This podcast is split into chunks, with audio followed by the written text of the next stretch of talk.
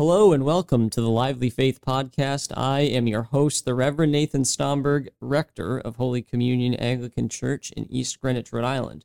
And today I'm joined by my friend and longtime colleague, the Reverend Mark Galloway, retired Anglican priest. And unfortunately, today, Corey DuPont can not be with us due to illness, and we wish him all the best and pray for a speedy recovery. Before we get started, we'd love to stay in touch with you, our dear viewers and listeners. Why not click that link in your description and join our email list? We'll send you occasional emails about new episodes and other important updates. But as always, thank you so much for your support, and we thank God for his continued blessings. So, with that being said, today let's get started. We are going to be talking about personal testimonies. We'll be sharing a bit of our personal backgrounds, Mark, so our listeners and viewers can get to know us better. And then we're going to transition into a discussion about evangelism, what constitutes evangelism, some of the differences in styles and approaches, common pitfalls, and then also doing evangelism in the context of Rhode Island culture, as we've touched upon briefly in the past. So we'll start with just getting to know each other. And I'll ask you to go first, Mark. Just just to put you on the spot because I need some more time to think about it. But Because we have such a longer span to think about. exactly, yes. my my, uh, my advanced age and wisdom. So just to give you a, a prompt here, we're just really looking to touch upon kind of like what we talked about in the first episode, some of your personal history, where you grew up, and leading that into really what has formed you into the person you are today and how that ties in with say theological background theological training Vocation. Vocation. Where did it come from type of yeah thing. exactly where where do we come from how do we get here Uh, bad luck. yeah um, um, I grew up in Exeter, Rhode Island, and I was born in 1964. February the 28th, I just turned 59 recently. Um, when when I was growing up in Exeter, uh, which is, was a regional school district, as you well know, you and your brother, uh, ex West Greenwich, uh, the, the district I grew up in and the two of you grew up in are completely different worlds, right? So Exeter was uh, still uh, uh, was in 1960s into um, really the early 80s, uh, one of the poorest towns in Rhode Island, and particularly where I grew up, the west side of Exeter was extremely poor, the poorest part of uh, of uh, the town, and um, it utterly, it really shaped my understanding of the world. When you're young, you know, I can remember being, you know, four, five, six, seven, or in early grades. Um, everybody around me, and you, you know where I grew up. We've run hundred times around the block, as we call it. It's two and a half miles around there, and um, and I can remember when you and I first, when you were a young teenager, we ran around that, and you're thinking, "This is lovely, this area, right?" Well, Yeah. it's a paradise compared to what it was in 1970. Uh, it was very working class poor, um, with all kinds of domestic issues and um, things associated with poor rural people uh, in Rhode Island. And Rhode Island's always been a paradox, I think, for people. I can remember my my uh, cousins and my aunt and uncle coming from Colorado, from cow country, ranch country, and their perception of the Northeast was that from somewhere from like Washington to the tip of Maine was nothing but sidewalks and city. Hmm. That was how they. So when they came to Rhode Island and realized outside of the metropolitan area, you know, Woonsocket, Cranston, Warwick, Providence, uh, the vast majority of Rhode Island is woods yeah right? And and the culture of those towns, those western border towns, you know, from Burrillville, Foster, Glocester, Exwest, Greenwich, you know, the Chariho towns, are, are really um, conservative rural people. Now that's changed in the last of my lifetime. In 50 years, it's become less and less so, but it was very much so in 1964. So that was my world. I, Yeah. I didn't know of any other world. I mean, my father worked in a mill in Westerly. It was a lace mill. We we lived in a trailer house uh, on, that was on my grandparents' land, um, and we had one vehicle, 1960 Volkswagen Bug. Um, that and my mother, you know, stayed home and three kids in three years type of of thing, and uh, that was just normative up and down Mm. the street. There was, you know, uh, multiple generationals living in family in homes. Um, I think it's important to remember, f- f- from my perspective, as being the last year of the baby boomers, that I'm just one generation removed from my mother, who lived grew up in a hundred yards from the trailer house that I grew up in Mm. in a house that my grandfather built out of scrap wood that he got from Quonset Point, discarded lumber from Quonset Point is how he built the house. It was not built on a foundation, it was built on logs. Wow. The, the floor was built on logs and then was added to uh, in a very haphazard way over the course of the next 40 years or so. Uh, to me, uh, I, it looked pretty normal to me. Hmm. It was a it was a big, lot bigger than the trailer house that uh, we we lived in. But my mother went to a one room schoolhouse. Yeah. was a half a mile down the road, Austin Farm Road, which was dirt at the time, and it did not have running water, did not have electricity, and that's my mother. It's not Little House on the Prairie. It's not you know George Washington. It's my mother going to school in 1952 uh, to this place. Yeah, And- that's not ancient history. no, not at all. And so that's the paradox of Rhode Island. You had 80% of the population living in the metropolitan area, but those who lived out in the rural areas lived a completely different life just 25 miles from the capital city. Um, and so that's the world I grew up in. And um, it wasn't until 1967 that what is now you know as Metcalf Elementary School was a middle school.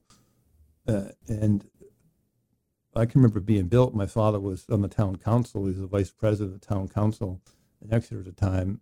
And I can remember they were building the gym. You know, the backside of the gym where all the bricks are. Yeah. And I can remember I was uh, four or five years old and looking up. I thought it was the largest thing I'd ever seen in my entire life. And um, originally, that school housed students from the fifth to the ninth grade. Mm-hmm. Um, so until I was in the sixth grade, ninth grade, graders went to to the middle. It was called Metcalf Middle School, and then um, the state had given uh, permission because the teachers weren't uh, credentialed to teach secondary education, so they were getting a dispensation from the state. Eventually, they made a, all, all, all the high school kids, including ninth graders, go to North Kingstown High School. You actually had the choice: you could go to Coventry High School, and have no transportation, or you mm-hmm. go to North Kingstown and have transportation provided. And so we would go to school together from fifth to eighth or ninth grade, and then half, many of the West Greenwich kids would disperse to Coventry, like the Missionot kids and, and the Exeter kids, West Exeter, but especially East Exeter would all go to North Kingstown. Yeah, yeah. So, so we get divided up a bit um, when we get to that age. So, um, so that's this kind of the, the, the demographic and the sociology of, uh, of where I grew up. You just didn't venture far from home. Like we, this is before the malls. This is, I mean, this is so long ago for you two. This is before Midland Mall, where Sears used to be. I don't know if you guys Yeah. even, even remember that. Later to become the Rhode Island Mall. Right, and had the big water tower that originally was built. That's long gone, and we would go shopping um, to Scituate, to the IGA in Scituate, which doesn't exist. That one doesn't exist anymore. That must have been a hike for you. 20 miles up 102, or we'd go into uh, Arctic Mm-hmm. uh, to do some shopping In West Warwick. in West Warwick or Garden City in Cranston. And so, uh, and then Coventry had uh, a Piggly Wiggly, and then they built Almacs and Kmart in uh, right around 1970. And they're the big empty lot next to Burger King now. And that was like, like big, big deal. Kmart was a big deal, right? Kmart's. Kmart. Yeah, always an S. My grandparents always put an S on that.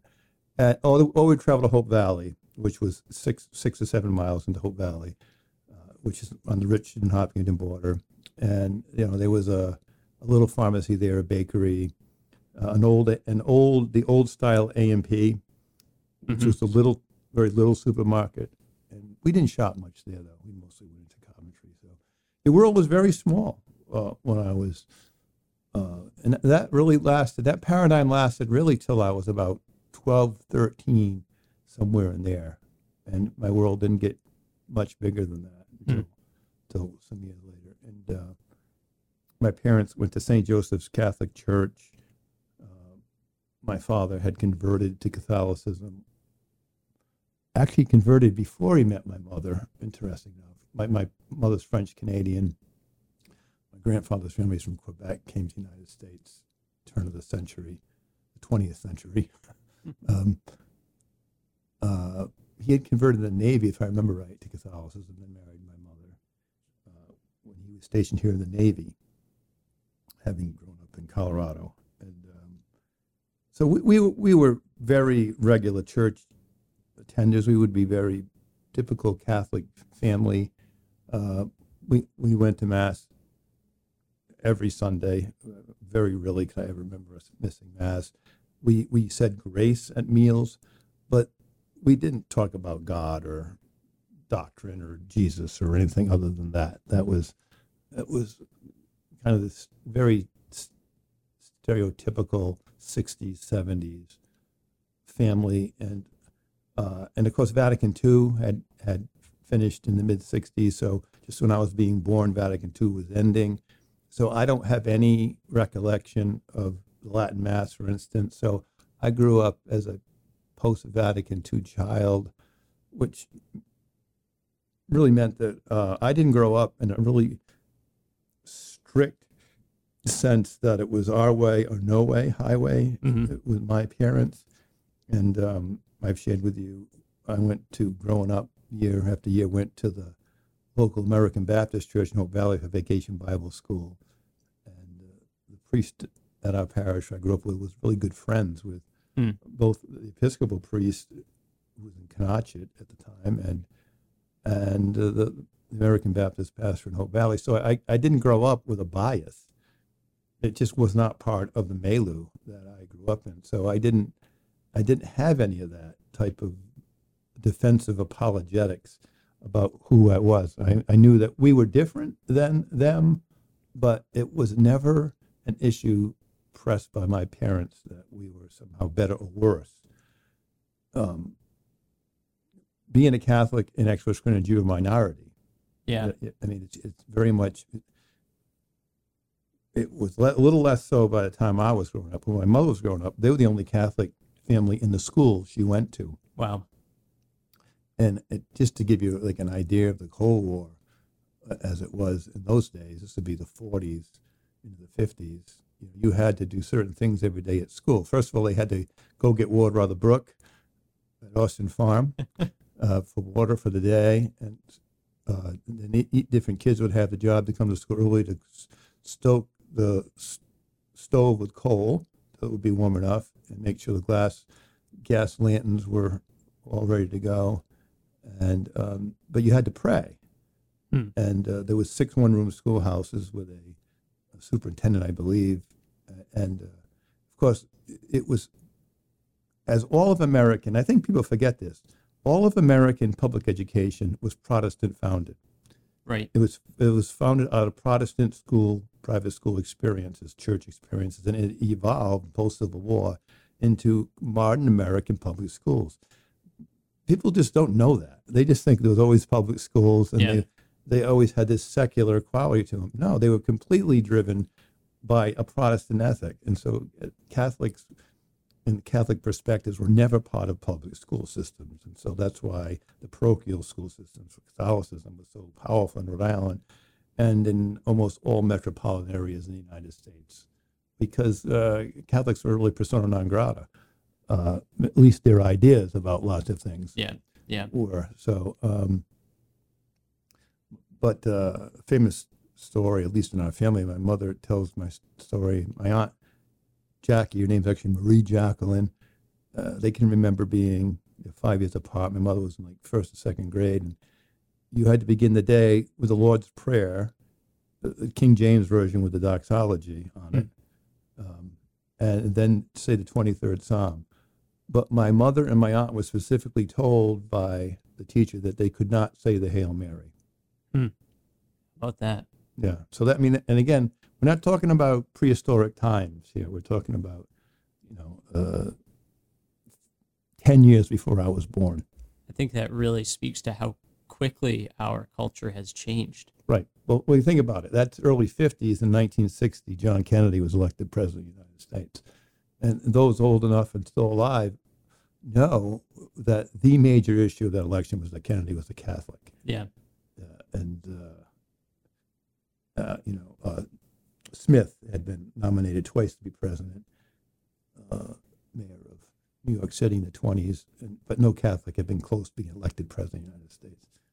Uh, we are a second one now, Yeah. right? So, uh, which is interesting. I don't, I don't go into that uh, right Yeah, now that's a conversation for another day. time. So um, my life was was um, was you know my grandparents lived beside us, second cousins across the street, famous Smith wrestlers of Coventry, and uh, um, and it was a lovely way to grow up. I didn't I didn't know any different. I didn't even know we were poor. I, I mean, I had no idea because everybody was around us was. Life was simple. Yeah, but we had, we had uh, I, I had a kid, I went, young man, I went to uh, uh, kindergarten with, and he, he lived down in Arcadia. You know where Arcadia was, right? Yeah. He lived in a Greyhound bus, an abandoned Greyhound bus. Wow. And uh, I remember, I, I can't. My father probably brought me as comfort to him, but as he was president or vice president at the time of the town council, he had been ordered by the state to go remove the child from. And I can remember that going in, and they lived in this bus. No, obviously, no facilities Not or anything anything. else, right? And that was just. It wasn't so radical, or I thought much about it because uh, the bus went by there every day, and we picked up the kid in front of the Greyhound bus. Yeah, it was just a matter of Right. fact. And at the end of Black Plain Road, you and I run up that when you're running it coming up the hill, Black Plain Road, down the bottom. Uh, there was a, another family that lived in a, old yellow school bus there, and uh, I remember the Northrop family who was generational on, and they had a child near my age. They had dirt floor and no running water in their house, and uh, they didn't wear shoes in the house. Hmm. I didn't. Think, I didn't think anything Yeah. of it. Yeah, it, it seems almost fairy tale like. I think to people today with our technology and the advancement of everything around us that you know a guy 59 grew up in that culture. Yeah, it's unimaginable to think about. And now, oh, just to interject, I'm curious. At what point during your your childhood, your adult development, would you say you started taking Christian faith more seriously?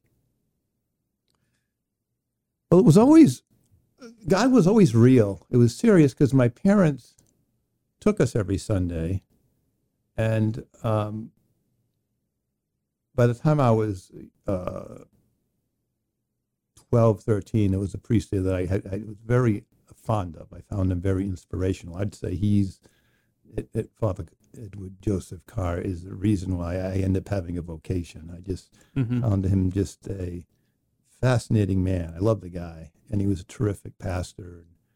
Um, I was just, it, it, it's you know, it, it's it's too stereotypical and sounds um, like like a story. Like uh, I was the, I was the good boy, right? Every family, there's three of us. I was the middle child. I was the good boy, It- which isn't totally true. I spent my life trying to actually let the truth be told that I didn't do everything perfect in my life, and that uh, everything didn't come easy to me, and that um, like everybody, I had all, all the struggles that everybody has growing up, adolescence, puberty. I was just like everybody else, but I was not really ever perceived that way. Oh, Mark's a good boy. He always does the right things, and he's um, and uh, and I excelled at athletics. That was my um, I was obsessed with, it from from an earliest age. Uh, uh, and um, when I was in the second grade, we had our first field day. I don't know if you guys grew up having field. Day. Oh day yeah, right? And so it was the first one that was I remember in the first grade we had field day, but it was like more like a carnival. And the only race that we had was the three-legged race. You know what a three-legged race Yeah. is? And I remember this guy John Wood, this kid. He's only went to our school for a year or two, and we ran to the three-legged race, and you'd get a ribbon, right? The winners, Wow. right? I dragged that kid so fast across the field, right? Like the poor kid, lucky he's not crippled from the time, and we won. And I can remember, you know, we got the blue ribbon, and you got it given to you by the principal in front of the school, and I'm like, this is my thing, right?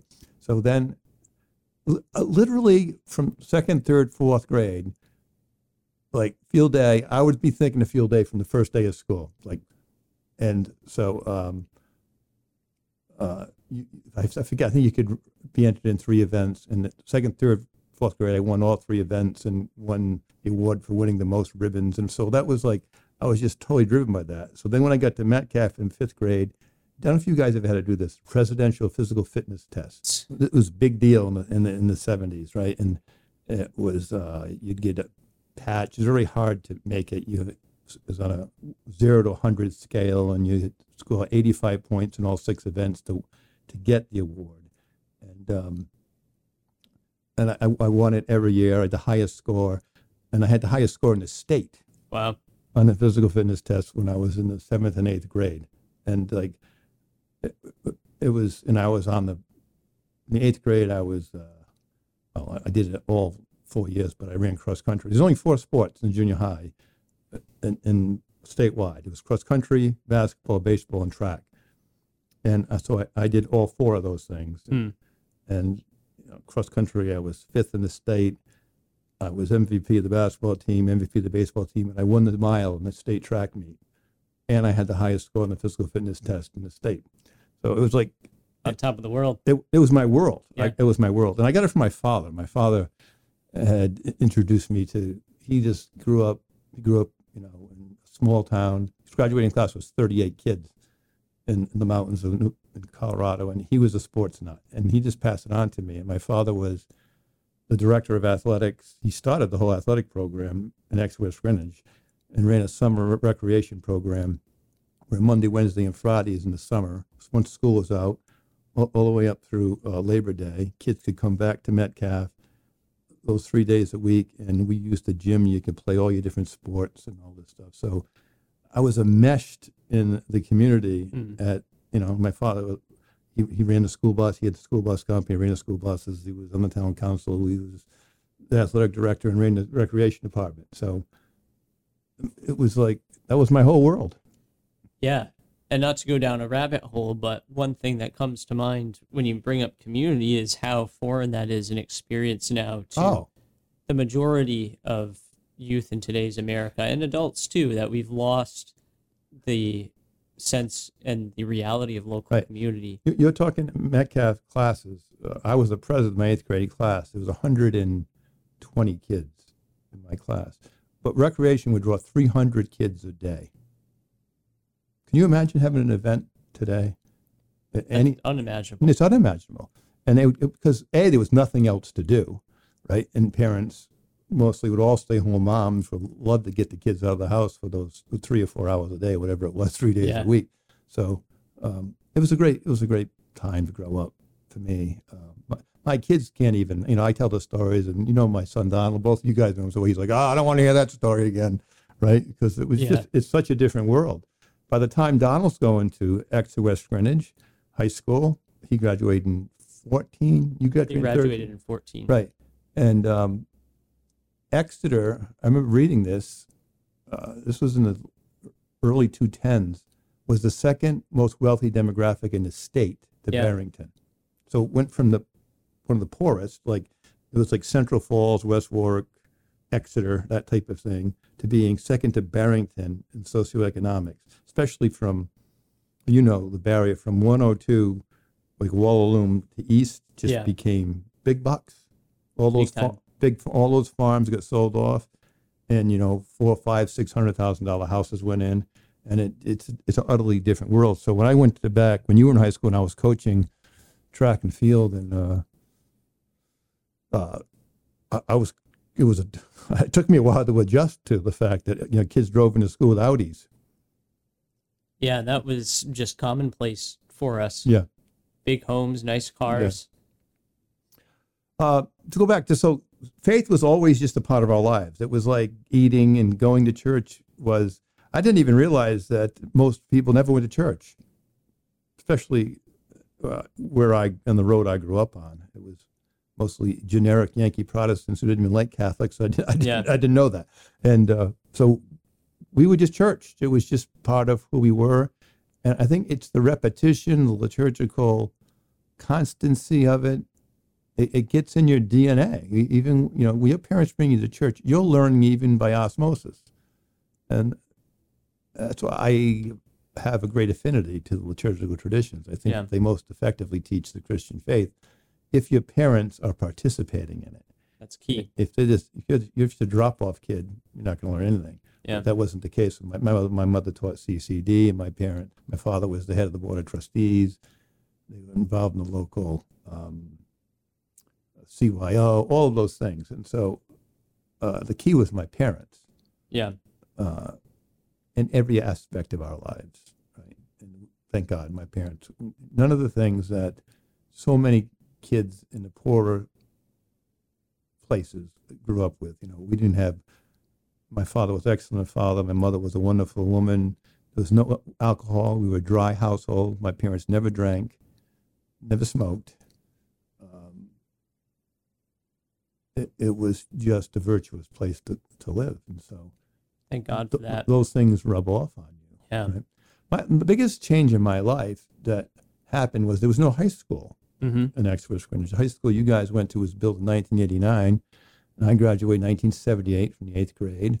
And I had all these accolades, and I was had been with all these kids since I was in kindergarten. And I applied to go to Bishop Hendricken High School, which was emerging as the powerhouse, academic and athletic powerhouse that it is now. It was it was it was strong, but it's not like it is today. LaSalle was the dominant. There's no chance I was going to Providence every day. So, but I did not get accepted to Bishop Hendricken. Hmm. And so I ended up going to Chariho High School. As a, actually, I had to pay tuition to go to Chariho High Yeah. School, um, which is 12 miles from my house. Um, and it was the hardest thing in my life because all these kids I grew up with, and I had all this success and was, uh, you know, I mean, I'd been president of the class and all that stuff. And then all of a sudden, I'm the only person. I didn't know anybody at Chariho High School. Yeah. And, but in retrospect, in God's providence, it was one of the greatest things that God ever allo- allowed to happen in my life. I went to Chariho, um, and uh, a whole different phase of my life began and expanded my life. Chariho is the- the largest school district in Rhode Island. Ch- Chariho is an acronym: Charlestown, Richmond, Hopkinton Yes. and um, it was built in 1960. Before that, they didn't have a high school either. You think about that. There was there was no high schools in South County. There was South Kingstown and Westerly. That was it. And it's just such a different world. Um, but as so I, I as times evolved at at um, I ran cross country, played basketball and baseball my freshman year. As I told you, I was I did very I was tra- traveling and playing varsity as a freshman. I was third in the state in freshman state cross country championships, and was second place um, freshman finished in state varsity championships. Um, and I played Babe Ruth baseball. I played fall baseball, and and I grew.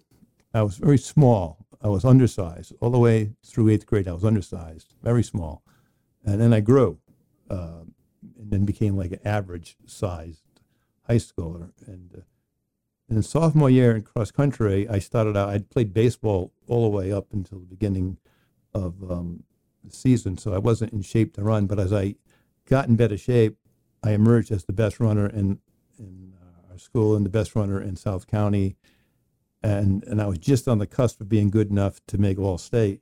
And all of a sudden, my mind started going in a different direction, and and I actually decided not to play basketball and ended up running full time, which when you're 15 is like this major life decision, you know.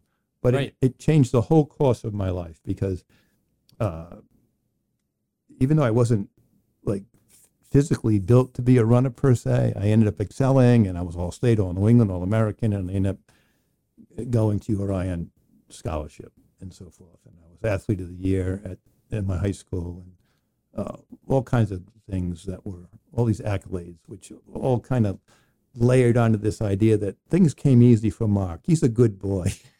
Everything works out right for him, right? Part of the narrative that gets created around each and every one of us. Absolutely. And, and it's 59, it's still never really gone away. And it, it's both a good thing if it's a burden at the same time because it's, it's this idea that you're kind of this perfect guy or perfect kid. People expect you to live up to their oh, expectations. oh yeah, no, I, and uh, yeah, and I found it very difficult at, at, times in my life, especially when I was struggling with all the issues that you do growing up with. Right. Uh, one of the great things is my I met my wife at high school. We started dating when we were 17 years old, and she's the only girl I've ever known. Right, and so that was 1,400 years ago. That was uh, 42 years ago this fall. And we've been married 30, be 36 years uh, this year. So, but faith was just always a part of our life.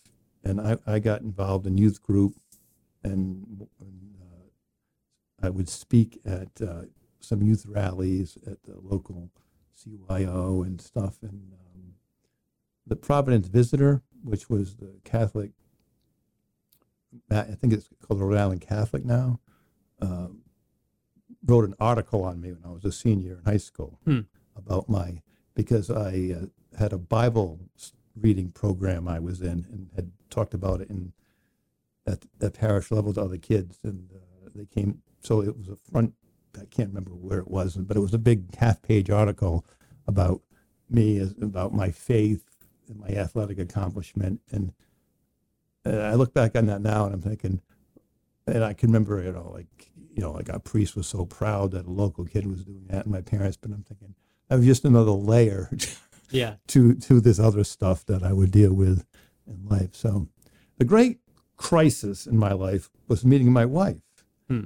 My wife is, at the time, her father was uh, associate pastor of a Pentecostal church, Assemblies of God.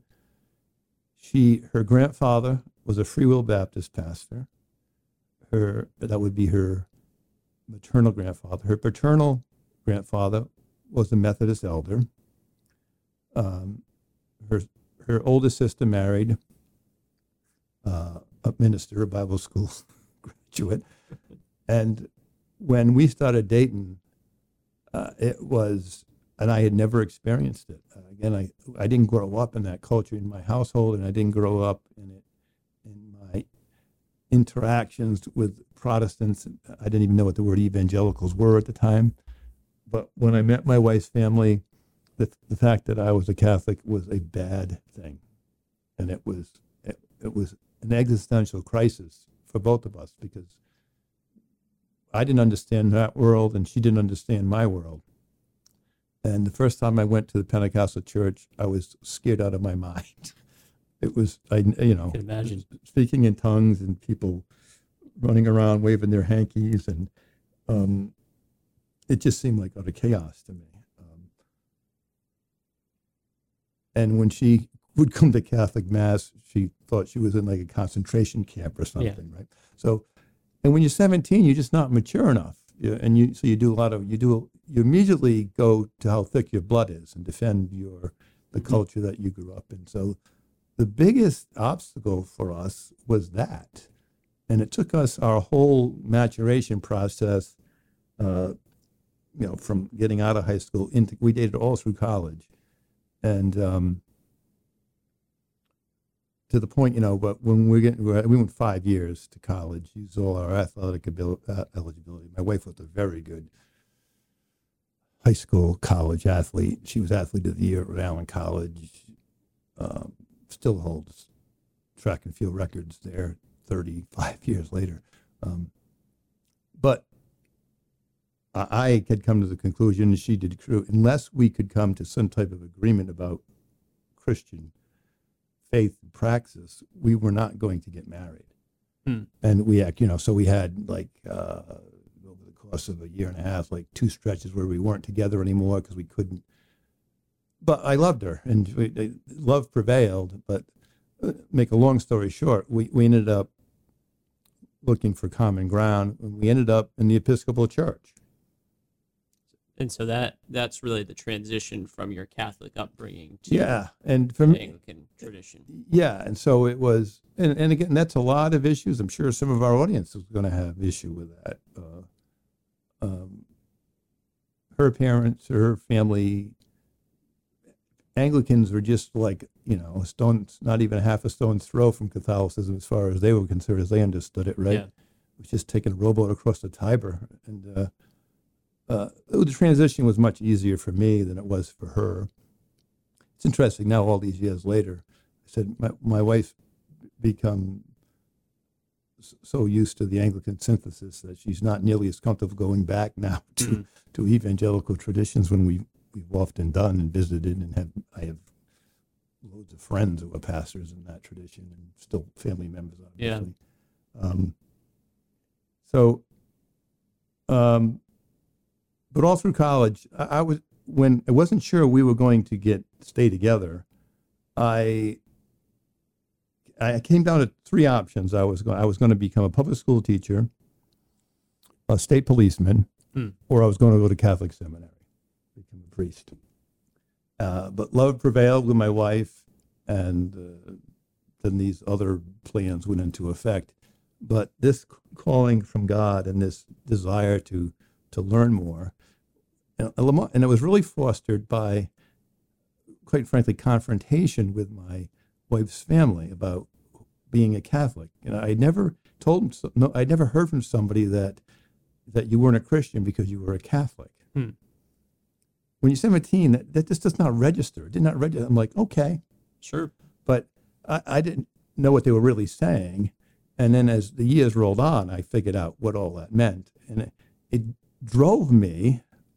Uh, it's the best and worst thing that can happen to me is to get my ear up.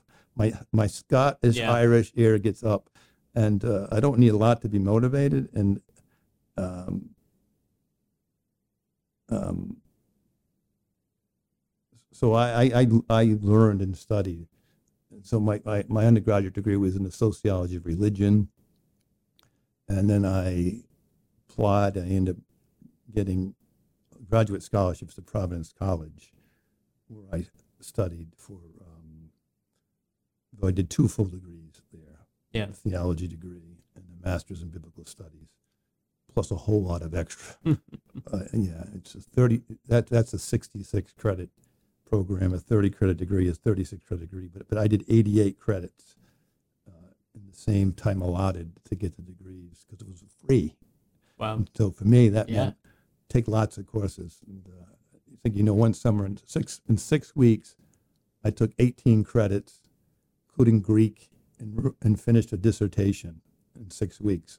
I, I literally slept like three or four hours a day, Wow. and um, but it it's everything I've learned about life, from athletics to uh, faith. It's hard work. God always honors hard work, hard work always produces dividends that both benefits you but brings glory to God. And so, uh, the, the the gift about going to Providence College and doing all that work so hard, uh, which just it never been done. Nobody had ever even been earned. Nobody had ever had two grad uh, graduate scholarships. I was the first one Wow. to ever. I couldn't believe it. Uh, they asked me to stay on, uh, and technically I wasn't a Catholic. I was the only non-Catholic there on scholarship. About that? Yeah, so it was um, uh, it was a fascinating time. But because I did all that work, I went had to go to Yale. At this point, I was in the ordination process in the Episcopal Church, and you have to finish at least have a cap year at an accredited Anglican seminary. And so I ended up going to Berkeley Divinity School at Yale, which is part of Yale Divinity School. It's a consortium to it, and uh, so I only had to do a, a single year there. This was in 1992 but even then it cost thirty thousand dollars. So going to Providence College and doing the equivalent of more than a doctorate degree, plus twenty eight credits, was um, saved me about seventy five thousand dollars that I would have had to pay out if I had had had to have gone to Yale for a full three years Yeah. for like an MDiv program or something like that. So, so that that's how we ended up in the Episcopal Church. By God's grace, we ended up I mean, I didn't know all the politics at the time. We ended up in the most conservative, be considered evangelical, St. Andrew and St. Philip at the time. Yeah. This was in 1988, 89, wh- which was a blessing because it was a place where it was Orthodox, um, very sacramental, and um, it, it worked for us, and where well, our faith grew, and uh, Allah, my vocation was born out of that experience. Yeah, long winding road, and that was eventually where our paths crossed later on. After, so you had you had left, and then you went to Saint. You were at Saint Mary's after that. Well, I was after I graduated from uh, Yale. I, I had I had another process of exams. I, I won't go into. There was lots. There was Yeah. lots lots of battles, lots of heartache, lots of things. I don't want to go into all that. But um, eventually, I was ordained a deacon in December of 1994. But uh, at first, it wasn't. At first, I wasn't forwarded for ordination, but the chair of Anglican Studies at the Yale Divinity School, God rest his soul, wonderful man, Dr. Rowan Greer, Reverend Rowan Greer. Um, the curacy, assistant to the priest at Christ Church Westerly, which is one of the five, in those days, we call them cardinal parishes, the five largest parishes in the diocese. They, they had clout, veritas. He says, Mark, the curacy's open at um, Christ Church Westerly. I want you to, I think you should apply. I'm going, Rowan. And I was in a real crisis in my life. I just dedicated the last five years of my life, and I wasn't sure I was going to be forwarded. And I wasn't going to be forwarded because of my positions Right. my positions on the ordination of women, on abortion, authority of Scripture. And this is a long time ago. This is 30 years ago. I mean, um, good ill, it's good in my opinion. I don't move when it comes to what I think is true. I don't care who, what anybody said, doesn't matter. Um, God's will, I wasn't going to be ordained. God was going to use me somewhere else. Long story short, so he goes, no, he goes, write a letter, guy, Father, Father Bob Anthony. All right, so and so I do like it would be a modern day CV, right? So I sent the thing. Guy calls me. I'm at, I'm finishing my last semester of seminary. Not even know if I'm going to be ordained. He was, he was, guy. He just died recently. I love the guy. Guy was just, I could go on all day just trying to explain Bob Anthony's personality. Ah, Father Greer recommends you. When Bob was a, a, a new priest himself, he had a little parish in West Haven, and Rowan, while he was a professor at Yale, would go and help Bob on the weekends, much like I've done with you. Yeah. And so he came. He came to love Rowan Greer, and he was a you know high-powered theologian, tremendous Greek scholar, church fathers, just tremendous Greek scholar. And uh, he goes, ah, Rowan Greer recommends you. I go, yeah. He goes, oh, come down for an interview. So I go down. Uh, I'm there for a half hour. The guy just hires me. I'm not even Wow. haven't been afforded for ordination. Yeah. Oh, you're assistant director. I go, what does that mean? Well, you're my assistant. I go, I'm not ordained. He goes, ah, we'll take care of that. Details. I, I didn't know about the power of a cardinal rector at the Right. time, right? So that was June. He hires me in December. I'm a deacon, and the following June I'm a priest. And I was I was assistant to the rector for three and a half years in Westerly, and it was just a wonderful training ground. Uh, then it was a still very much an Orthodox parish. I'm not sure of its status these days. I doubt it's what it was when I was there. And after that, I went to be the rector at St. Mary's in Warwick Neck, which was um, a high church Anglo-Catholic parish, and I was rector there for six years and had a very, very enjoyable time. Very successful. We uh, the parish grew, doubled, and all that type of stuff, and we had uh, tons of young people. And Roger came to be my youth pastor. We had hundred kids on Friday nights. wow. It was like complete Another unimaginable reality. complete chaos. so, but when I got there, the, the church had like 45 people in it. The budget was like $50,000. And then, you know, we were, when I left, we were 100, the church only sat about 125, but we were averaging for two services about 150 people. I think the budget was like, whatever it was, I forget it, just under $200,000 or something. When, um, that was a great time. And then, um, then I went to the valley to to um, Coventry, then the Church of St. Aaron St. Philip. Yeah. And you guys, I went there in uh, January of 2004, so you guys would have been what one?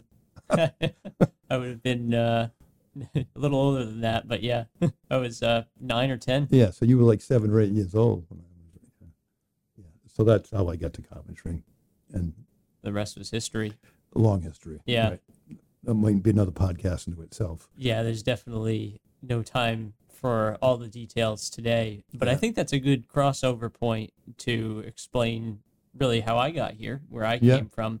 But I think this is a good spot to take a break. So we'll take a few minutes to stretch our legs and we'll be back in a few minutes. Thank you. Right. Thank And we're back from our brief break. We just finished talking about Mark's personal history and part of his faith journey. Really, again, we're in conversation about who we are, how we got here, getting to know each other better, introducing ourselves once again to our listeners and viewers. So we'll transition now. I'll speak a little bit about myself. Feel free to jump in if you have any questions. My history is just a little bit shorter than yours, but maybe not by much, Oh, half. about half, give or take. Yeah. Yeah. so we can we can start the timer and see how close that falls. But I think for me, you mentioned a lot about Exeter West Greenwich, and by God's providence, that's really where our paths intertwine to an extent. Right. Myself, growing up, being raised in West Greenwich, born in Rhode Island, and the transformation between what you describe as your childhood experience and the experience of myself and my brother, our fearless producer, Mm-hmm. growing up in West Greenwich is worlds apart, They're night and day. night and day. Where you describe a an experience of rural poor, we had an experience that really was stereotypically middle class and within the context of a wealthy socioeconomic status and culture. Mm-hmm. So by the time that we made it to high school, Exeter West Greenwich, and even just going through the public school system, most of our friends, I would say, were pretty wealthy even compared to us. So big houses, nice cars, It was really was a private. really a norm. it was a quasi private school almost. It really did have that atmosphere, it was like right? Greenwich type. Yeah, yeah, Yeah. maybe without some of the uh, Yeah. Right. the stereotypes that come, come with that Exactly. lifestyle. Exactly. but really going all the way back to my childhood again i think i consider myself ourselves very fortunate in that stable nuclear family two parent household within the context of a neighborhood not like a gated community but just a neighborhood Mhm. with kids there were probably 10 to 12 kids total within however many years of us and i can just remember we would go outside and spend most of the day outside if the Yep. weather was nice and do all manner of things playing basketball or running around riding bikes and even back then early 2000s but more so now that experience of just childhood freedom and actually living life out in the world getting dirty running around interacting with other kids without a screen in between you is something that I'm incredibly grateful for and was absolutely formative in my early childhood growing up. Mm-hmm. So praise God for that. Incredibly fortunate. Our parents loved us very much. Speaking more to where we came from in terms of faith, went to church most Sundays. Parents took us because it was important, it was the right thing to do. And as with so many of us, our faith journey was just that it was a journey. There was no Damascus Road experience, but really started, I would I would wager in earnest for my parents when we were born. We were baptized in the Episcopal Church. My my dad was raised Episcopal, and so we were brought up in that tradition as well. In terms of what I can remember, my childhood always went to St. Andrew and St. Philip in Coventry. And like I mentioned, that was where our paths crossed. We went regularly or semi regularly. It was something we did. We didn't talk about God a ton at home, but went to Sunday school. And it was important because God was important. It was important to know God. And it was the right thing to do. And then, like we were saying, nine or 10 years old for me, this crazy guy comes in to St. Andrew and St. Philip and starts preaching the gospel a lot more loud. He yells at us a lot in his sermons, starts requiring things of us to live out our faith or something like that. And I would say that's really that first turning point where I think for many of us who were part of the St. Andrew and St. Philip culture before then looked at the Christian experience through a new lens and really gained a new energy and a motivation and, and an understanding that there's a lot more to the Christian experience than just going to church, receiving the sacraments, and then going home and going about the rest of your life and checking off the box because, well, you did that. That makes you a good person. You're a good citizen. You're part of the Episcopal breed. You're in heaven, baby. You're- you're good. you're on your way. Yeah. You're on your way. yeah, you've got a one way ticket. So that was really the first turning point for me, I would say. But again, like you mentioned before, all credit to our parents because being brought up in a liturgical tradition, you can only make it so far as your parents participate and also make it incumbent upon you as you grow older, despite your complaints and your objections, to make you go to church and to go to Sunday school and to sit and to listen to the teaching. And even if you're paying half attention, that stuff sinks in. Yeah. And that's so important when you're talking about going through a public school system and absorbing all the other junk that the world is throwing at you. But going back to the public school system, for me, my identity was always centered around my brains Right. Right. because, believe it or not, I wasn't very big growing up. no way. I'm still waiting for my second growth spurt to kick in, but I didn't have the natural athletic prowess that I always hoped I would, at least not in the sports that people really cared about basketball, Mhm. baseball, certainly not football. That was never on the radar for me. So it was always a work ethic thing for me. And I think it was especially instilled by my father, who, you know, as our as our deacon works incredibly hard Yes, and all to the glory of God. And so that's absolutely due to him. And through hard work and just applying myself to studies throughout school, it really didn't come all that hard to me. It was really just a matter of understanding that my education was important and applying myself to it. And then the rest came naturally after that. And obviously, there's different experiences for different people. Some people can try really hard and academics doesn't come to them quite so easily. Mm-hmm. But for me, I just took a pride, I think, in the academic achievement. And that started to take on a life of its own as years went on. You go through elementary school and junior high and high school. You're the smart kid. Exactly. You Yeah. you get labeled as a smart kid. You're expected to know Yep. all the answers, and that's really where you get pigeonholed into. And you take that on, and I, I largely embraced it mm-hmm. because for me, you get into the valedictorian conversation. It becomes a friendly competition. You make friends around your studies because now you're taking the same classes, you're taking honors classes and an AP curriculum, and you're embedded within that same sort of race. Did you feel pressure to become the valedictorian? There was definitely pressure. I it's funny because there was a choice that I made in ninth grade when we were electing to take our first slate of classes. And I made a conscious decision to not take all honors initially. I knew that I was interested in the STEM fields, so science, technology, engineering, and math. I wanted to be a math and science guy. I always wanted to be a scientist. So I did not elect to take honors history. Not because I thought history was unimportant, but I wasn't sure what to make of the honors workload throughout high school. So I wanted to make sure that I had the time to focus on the classes that I felt were most important to me. So we get into that first semester of ninth grade, and I'm in the base level history course, whatever you want to call it.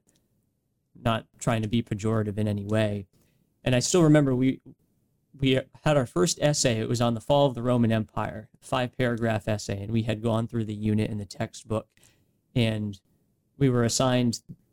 I can't remember if it was in class or a take home essay, but we basically had to write five paragraphs synthesizing, summarizing the reasons for why the Roman Empire collapsed. And of course, in the textbook, it, it's laid out very clearly for you in a very simplified way for a high school student that you've got your cultural reasons and your economic reasons and your political reasons. So it's already kind of pre formulated for you. But it just clicked for me. And I did what I always did because writing also came easily to me. So I just pumped out an essay that I didn't think was anything special. And so when I hand, handed it in, I don't know, a day or two later, the teacher pulls me aside. He's like, uh, Nathan, I don't think you belong in this class. There's nothing, nothing against any of the other kids, but I had to give you a hundred on this essay, and I think you would be much more challenged in the honors curriculum. Yeah. And so after a few weeks in the non-honors course for history, was bumped into the honors course against my will. So in a sense, and you know, parallels to the priesthood too, in, in a sense, we can get to that later. I wasn't really seeking it for myself initially, but then once I was in it, it was like, all right, let's go. I'm gonna go pedal to the metal and see what I can do. And eventually that really became a part of that academic identity and and took on a life of its own. So there there were a couple friends of mine.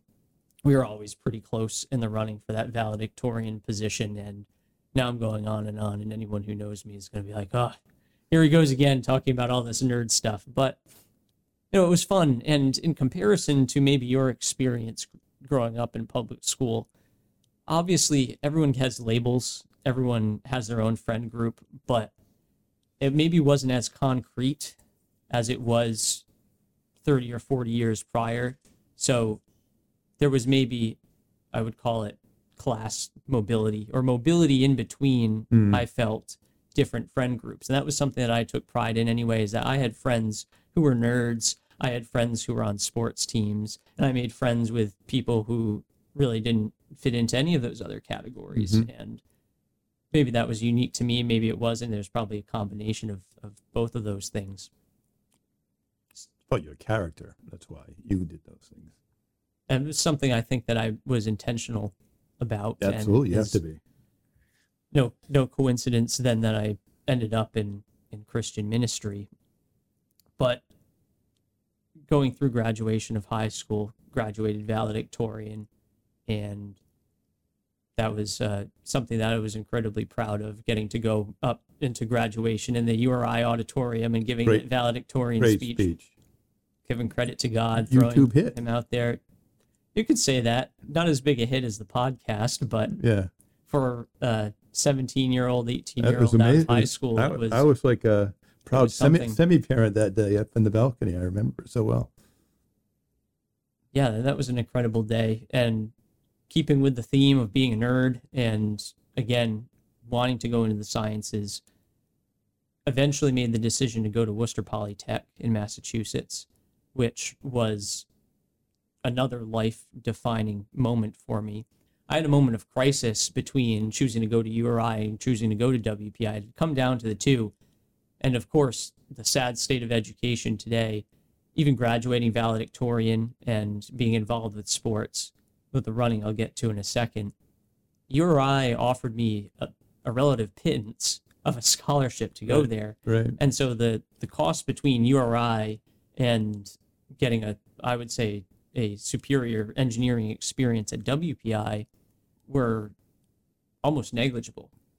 Obviously WPI was more expensive, but eventually I called my paternal grandmother for for advice and in that moment of crisis ended up making the decision to go to Worcester Polytech and the rest was history from there the other aspect of really finding myself and forming my identity was getting involved with long distance running. So I had done the little league thing for a long time. My dad was a coach and thankful for that, but just my talents didn't lie there, so that didn't work out.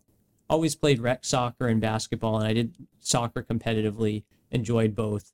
Basketball was fun. My size didn't do me any favors, so that uh, didn't extend beyond rec league. And then for soccer, I had more of a shelf life there because it turned out that I could run and run and run and not get tired. So was able to hold my own in JV in high school and um, continue to do competitive, but got into track and field starting in eighth grade, and then uh, met your son Donald when you guys moved back to St. A&P, and knowing someone who got into long distance running was more of a motivation to try it out for myself. So I had done soccer for a couple years. There were no prospects of me making the varsity team. And I can remember our coach for soccer was starting to get us to train over the summer to just get out and do something. Start running because you're all fat and out of shape when you get back for double sessions in August. So run on the weekends or something, get your conditioning up. And so I was hanging out with Donald and we went out for one of those runs in probably June or July. Yeah, I remember being on that run. Yeah. What was that? Probably three miles, five miles. We went maybe maybe even six because we, started we started out on Austin Farm and we mm-hmm. went down to the cemetery, Yeah. did a loop around the cemetery and came back and yeah, just Remember what was, I said to was you? a that- breeze. Remember what I said to you that So day? you told me that the way I ran my form, you could put a stack of books on my head and it wouldn't move. It would just stay right in place. And but you were the first person I think to really step out and recognize this talent of mine other than, oh well, you're he's a nerd, he's a smart kid, he's valedictorian. And so that really stuck with me. And that was definitely a, a defining transformative moment. Yeah. I, I- watched your style, right? Efficiency is everything in running. And uh, I'm saying to you, I said, Nathan, you're wasting your time playing soccer. You're already a first team all division runner. That's right. I said, you'll be a first team all division runner. And you're like, I will be. What? And of course you were, right, right Yeah. off the bat, Like, right? what are you talking about? Yep. So that played into the whole decision process, and then eventually chose to switch from soccer to cross country, and Changed life. yeah, changed my life. Regretted none of it. That community of long distance runners really helped shape my character and rounded me out beyond just my studies, and yeah, just the character of long distance runners. Totally affable. You can plug in with a long distance running team at basically any school among your peers oh. of your age, and it's like you've always known each other. Yeah, we talked about it too. For you going WPI, you, not only long distance runners with all those personality traits, and you're all nerds. Every one of you like have IQs of six thousand, right? And so I always find our, our journeys are so different because I was just a jock in high school. I was a mediocre student, and I, had no idea I was even going to study when I went to URI. I just know I wanted to run, and like that was what I was at. And I, I didn't become a good student till graduate school Yeah, and I had to learn what I wanted to study. And then when I found out what I liked to study, then I became a terrific student. I graduated mag- magna cum laude in graduate school three times, right? So, but you you were just this prolific student from kindergarten, kindergarten on, right? So, yeah, it's really cool to watch your journey, though. well, thanks. It's really cool. Yeah, I, I thank God immensely for things happening the way that they did. But um, And it's so not the our audience is really going to care, but it was so unique. I mean, I've watched you grow as a person, and you and your cool brother too. Became a quality weight thrower at uh, what ex West Greenwich, and uh, but to be somebody's priest, then a bishop, and then their coach, it, it's it's so unique. It- Yeah. it's a unique connection I have to you guys, you know, and uh, it's uh, as I cherish it. It's really cool. Yeah, yeah, praise God for that. And it's totally, and it's only possible if you're if you remain embedded within a local community that's centered around Yeah. around your church. So all glory to God for that. But so that that really all converges on my experience at WPI, and it's funny how the engineering STEM nerd intersects with distance running because it seems like they're all the same in that regard. But um, you know, WPI was this totally transformational experience for me, being around so many like-minded peers who are embedded in science and math and engineering, and then being able to plug in with the varsity D3 cross country and track and field teams. Made so many awesome friends there. And then uh, even more formative than that was getting plugged in with campus ministry. Right. And that takes me back to the faith element of my life where know, we had this first sort of maturation of faith when you came and joined A&P and we eventually became Church of the Apostles. And I would say faith was important to me, God was important to me. I understood how it worked. Didn't really start taking it seriously until I got confirmed.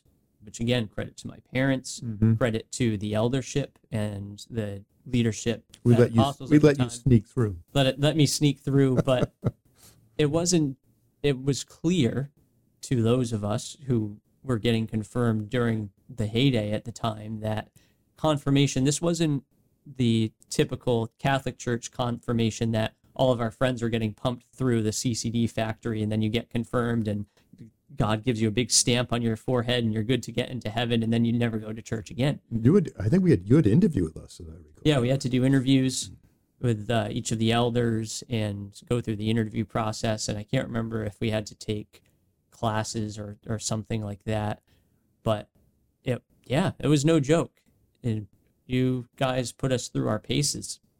So that really, I think that moment helped me turn toward thinking about my faith more seriously.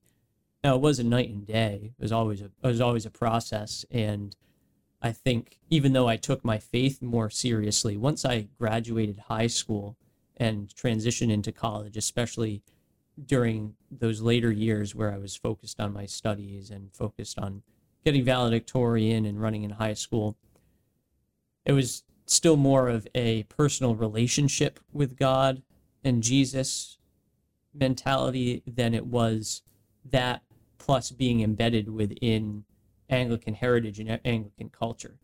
So all of that stuff, now that I'm back within the Anglican tradition, I can see how it got embedded in the back of my mind, but I didn't really recognize it as being there. And so that this has become evident to me reflecting now on my faith journey through college, where I got involved with Christian Bible Fellowship, which shout out to all you guys who are listening, best friends that we could have ever good- had. Still good people. awesome people. Um, still stay in touch with many of them, and it was such a blessing to be embedded amongst a community of Christian believers who were convictional Christians from all sorts of denominations and backgrounds who just wanted the gospel to be spread across this secular pagan campus. And the remarkable thing was that it was an independently led. Right. So we were not affiliated with any formal campus ministry. Now, now we were we had a relationship with the navigators, so our mode of ministry was very similar to that of the navigators, which is you know discipleship, discipleship, Yep. discipleship, which I think is really important for students at that age. And we're going to get into evangelism in a little bit, but it was really eye opening for me to see the power of one on one discipleship in helping to form Christian conscience and helping to raise up new believers and also in converts as well. That you're you can't just throw a Bible at someone and expect them to come to Christ. But I got involved with campus ministry eventually, um, joined the leadership team of CBF, and yeah, it was all joy. We did we organized rides to churches, we did prayer events, we but I think most importantly it provided us a community of like-minded Christian Yeah. believers to hang out and understand that we're not alone in the midst of a college campus and that there was a higher calling to what we were doing. I always smile about your your affiliation with them because you, you had me come speak to that group. That's right. and uh, it was one of the most enjoyable nights I can remember, and some of the many times I spoke to groups over the thirty plus years, and it was. uh, I just I just saw a smile about that night because it was so memorable for me. I, don't- I don't know if you remember. I was like, you were- you were doing um, fruits of the spirit, Right. and we're on the last one, self control, and I was thinking, college students and self control. That, that's a good topic, right? Yeah. And um, but I remember, I, I think I started off saying like, first of all, I want to tell you, I, you know, I've been in the ministry a long time. I have four degrees. Uh, I've been a priest and a bishop. I go, I've never been intimidated by so much intellect in my life. Yeah. it was like, Yeah. it was like, you know, every one of you scored more on half of your SATs than I scored on mine combined, you know, so Yeah. it was like, uh, but it was a lovely night. It was just a lovely night. And to see all these people so gifted intellectually who committed to Christ Yeah. was just such an encouragement. Yeah. And praise God, they continue to this day going strong. And And your wedding, these like guys, these people were at all your weddings. Yeah. It's like floods of them. Yeah, it's great. yeah, it was, it's a beautiful thing. But so, really, in terms of my identity of faith, Anglicanism versus, not versus, but moving from Anglicanism then into the context of the college campus, we obviously there's no Anglican there's no Anglicans on campus. There's no Anglican churches nearby. So you just really go to whatever feels like the best fit. And we had gone to uh, bas- uh, like a non-denominational uh, but Baptist style church, which I have a great affection for still, uh, Hope Chapel, and really enjoyed it there. But over the course of the four years of my college experience, was really plugged into a more non-denominational evangelical culture Mhm. and so I, not to say that i forgot where i came from but my faith and theology was really shaped by that environment for four years. And i i would say i was much more of a, a calvinist maybe not a five point calvinist but because there was because i had an instinct for the tradition and the sovereignty of god and the weightiness that came with my time at apostles underneath the eldership there throughout my formative experience. And now that wasn't there anymore because it's so different in the evangelical context that i really latched on to the teachings of the reformed church Yeah. just Well, through the uh, Thank God they were there. Oh yeah, and I, I don't regret any of it. Um, it's through the, the ministries such as Ligonier and, and all these guys. You got the Pipers and the Sprouls and Mm-hmm. You the were a. Sproul expert for a while. I, Yeah. I remember talking to Yeah, you. and I it. still I still love Sproul, but um, it, it's just funny how y- your faith journey takes all these twists and turns. But Yes. Really gone in the other direction since then. Now graduating college, coming back, and we plant Holy Communion Anglican Church, and by necessity, end up in ordained ministry. This was not something that I suck sought, not suck, sought out. So, yeah. Not something that I sought out. That, I do- that could be I a, do- I that could be a later uh, interpretation of your we experience. can uh, we can clip that out. Yeah. That'll be a fun short for Josh. Your Um, brother's getting a chuckle out of that. yeah. He's like, oh yeah, he does suck.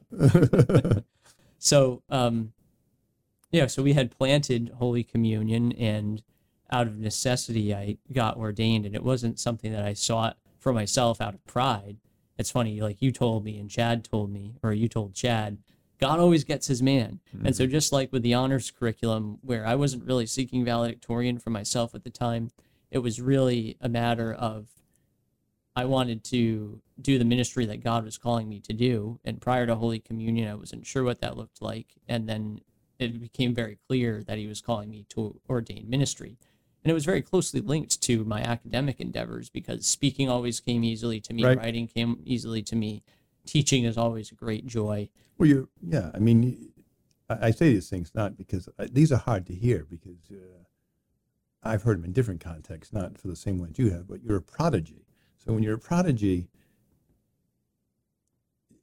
it's hard because everybody expects you just to be able to do anything, and it's just going to be easy, right? And uh, as you're learning in ministry, ministry is hard, and um, your first few years, you're a wonder boy. And I, I remember when Chad, Chad was your age. Chad's a friend of ours who was a presbyter with me 20 years ago, and is now in Florida pastoring a church. And um, I said, you, "You're not the wonder boy for very long. When you blink, you're 40 years old." Yeah. right? And and when you're not just on somebody's staff, but you're in charge, the buck stops at your desk.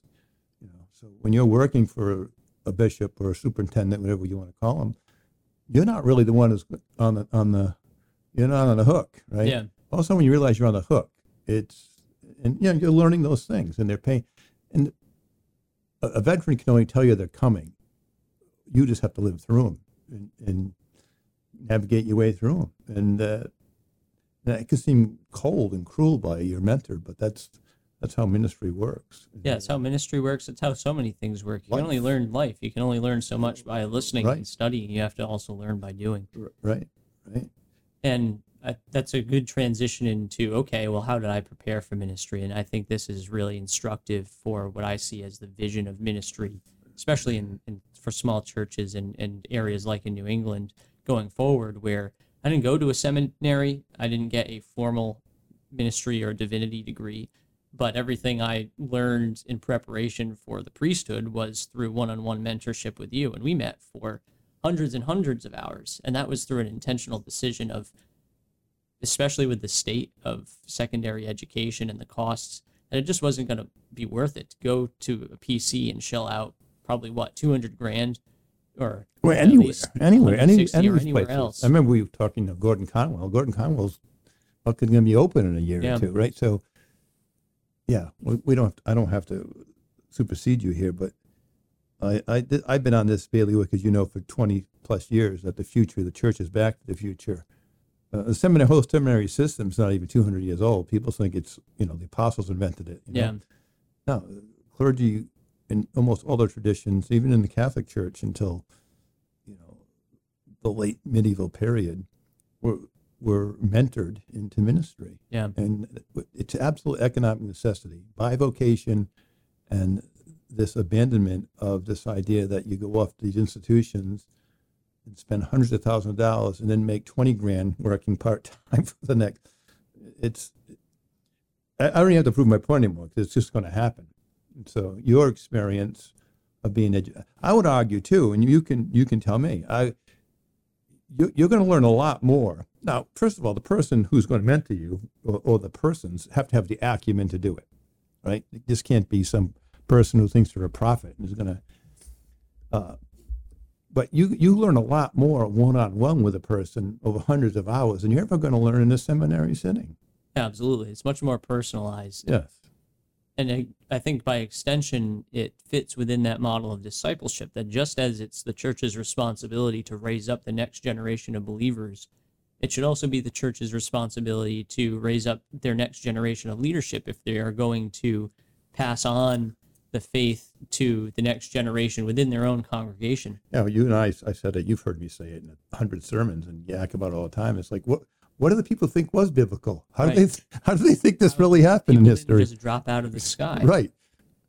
You know, after the apostles are like, all you boys go to seminary," yeah right? and then you come back and you'll be whatever. And I was just like, "No, it didn't work like that at all." And it's not it's not working anymore either, not efficiently. No, and so I think these things will bear themselves out by necessity, like you said, both with the the personal um, theological training, but also with uh, bivocational ministry. That again, it's just the church is going to be more and more persecuted. Churches are going to get smaller, but they'll be more tight knit. Yep. They'll have higher convictions, and they're just not going to have the money to pay a full time pastor a full salary and benefits. And No, so- and, and facilities and facilities all, all these physical stuff. plants, all this stuff. No, that's right. and so these are conversations that I have with with fellow ministers all the time, and I think there's definitely a growing realization that that's the reality. Uh, but I think there's still many out there who are still living in Yeah, I mean, previous reality of 20 years ago, Christian culture. I mean, even when I proposed, you know, when when St. Andrew St. Philip left the Episcopal Church, became Church of the Apostles, and proposed these changes in polity and the future direction, I mean, because of my persuasiveness, these things prevail. But I think most people thought I was completely nuts. I think most people still think you're completely nuts too. Right, right. So they're like, oh, "Yeah, right, dude." Right, and um, we- we were ahead of the curve on that. Yeah. So, um, for sure. And so that that really brings me to where I am today and just moving forward. Again, it was always with my training the mindset of augmenting my spiritual development so that I can best do the call of ministry that God wants me to do wherever wherever he has me ends up, whether it's at Holy Communion or this place or that place, because again, it's just a reality of bivocational ministry. And, you've and to be very you've these- fluid. you have to be fluid. Your you life's going to be very fluid. Yes. and you have to be able to balance providing for your family and doing what's best while also um, being responsible and accountable to the ministry that God has entrusted you to. So nothing easy there, but it's it doesn't feel like work. It's all a joy. Praise God for that. You know, that's a paradox that that is very hard to convey because you deal with, you know, I've been a priest almost 30 years and you deal with with everything and as I've said to you um, you can't deal, you know, in 3 years in part-time ministry with, you know, 30 people and accumulate the same experience that I would have in 2 years pastoring 300 people Right. 75 hours a week, right? And so inevitably, ministry, it is all joy, but ine- ine- inevitably you deal with domestic violence, horrific things. Uh, we don't need to go into all the horrific No. things, but it's a long list. Uh, suicides, um, you know, deaths of infants, besides all the other things that people have in their long prayer list with their big amen at the end. Um, but through it all, when you're God's man, there's always joy Yeah. Because he who called you is faithful and he'll bring it to completion. It's like you, you, you said about, I said to Chad, he was just about your age when, uh, when I first encountered him and talked to him about vocation and, you know, and I said, God always gets his man. And I said, so if you feel called for ministry, I go, you know what you should do? And, you know, the answer, I go, run in the other direction as fast as you Yeah. can. Because if God's going to get you, he's going to get you Yeah. because God's God's like with Jacob. He can just reach down and dislocate your hip Yeah. whenever he wants, It right? feels like And he'll get you. But when he gets you, that, that- there's something so secure in the sovereignty of God about that that you you know you're doing what you're supposed to be doing. And despite all these things that he come your way, he equips you to deal with them. Right. It doesn't mean people are going to like you. It doesn't mean you're going to be popular. But God's going to honor your faithfulness and your fidelity to the gospel. And that, that's the hardest thing, I think, for anybody who's being feeling called to ministry. They, they, they think it's idyllic Right. or romantic. And uh, especially when they're young or a prodigy or they're uh, like the other side, not that you're not these things, but these people who have, you know, they're, they're very good looking, they're charismatic, they have the right style, they wear the right ripped jeans, they sit on the stool the right way, all that stuff.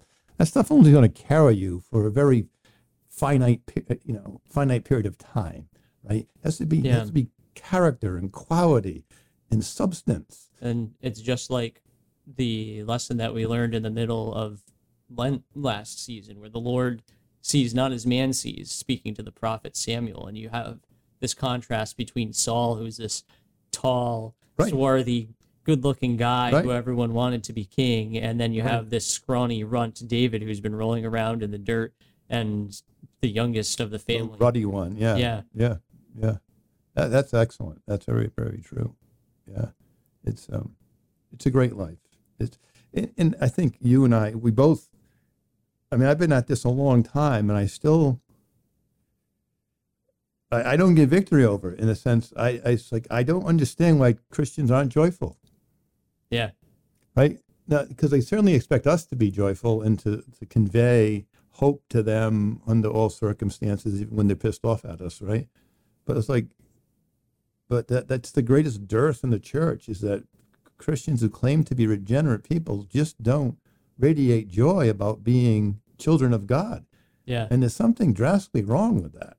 Yeah, there really and, is. And so that's our greatest challenge in this a total, utter chaos. We live in a banana republic right now. Yeah. right? And the greater church has become a banana republic.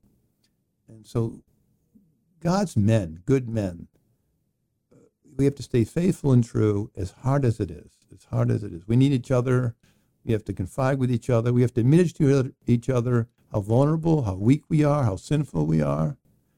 Pray with each other, confess our sins to each other, and, and then and then look to each other for the strength and confidence we need to keep to go forward. Um, otherwise, the devil just can't wait to grip you. Yeah, we can't do it without the fellowship of other No. believers and other ministers of the gospel. Right. And I'll finish by just sharing the last part of who I am, how I got here. mentioned bivocational ministry that again came out of my studies at Worcester Polytech. Studied biomedical engineering, graduated with a bachelor's in that. Studied some Spanish too, but most important, Might as well. might as well while I'm there. But most importantly, met my wife at college, The lovely Ryan. love of my life, and we met freshman year. Met within the first week or two. Actually, we lived in the same dorm on separate floors, so they would do one male, female, male, female throughout the building that we lived in, and that was one of those love at first sight. Just you just you see a person and you just have have a feeling Yep. um, went out on a on a date or two uh, early on, just just for the sake of you know, learning about another person and and seeing what God might have in store, and the rest was history. And he's he's been faithful to us, and there's really no words that can describe my gratitude for having such a faithful uh, Yeah, no, she- partner by my she- side. She's terrific. She's a terrific young lady. Yeah. and so by by Well, God's bo- both of you guys, uh, God brought these lovely ladies into your life Yeah. in college, and that that is just such a gift. Just it's no accident; it's providence that's right, that brought all by things- God's providence.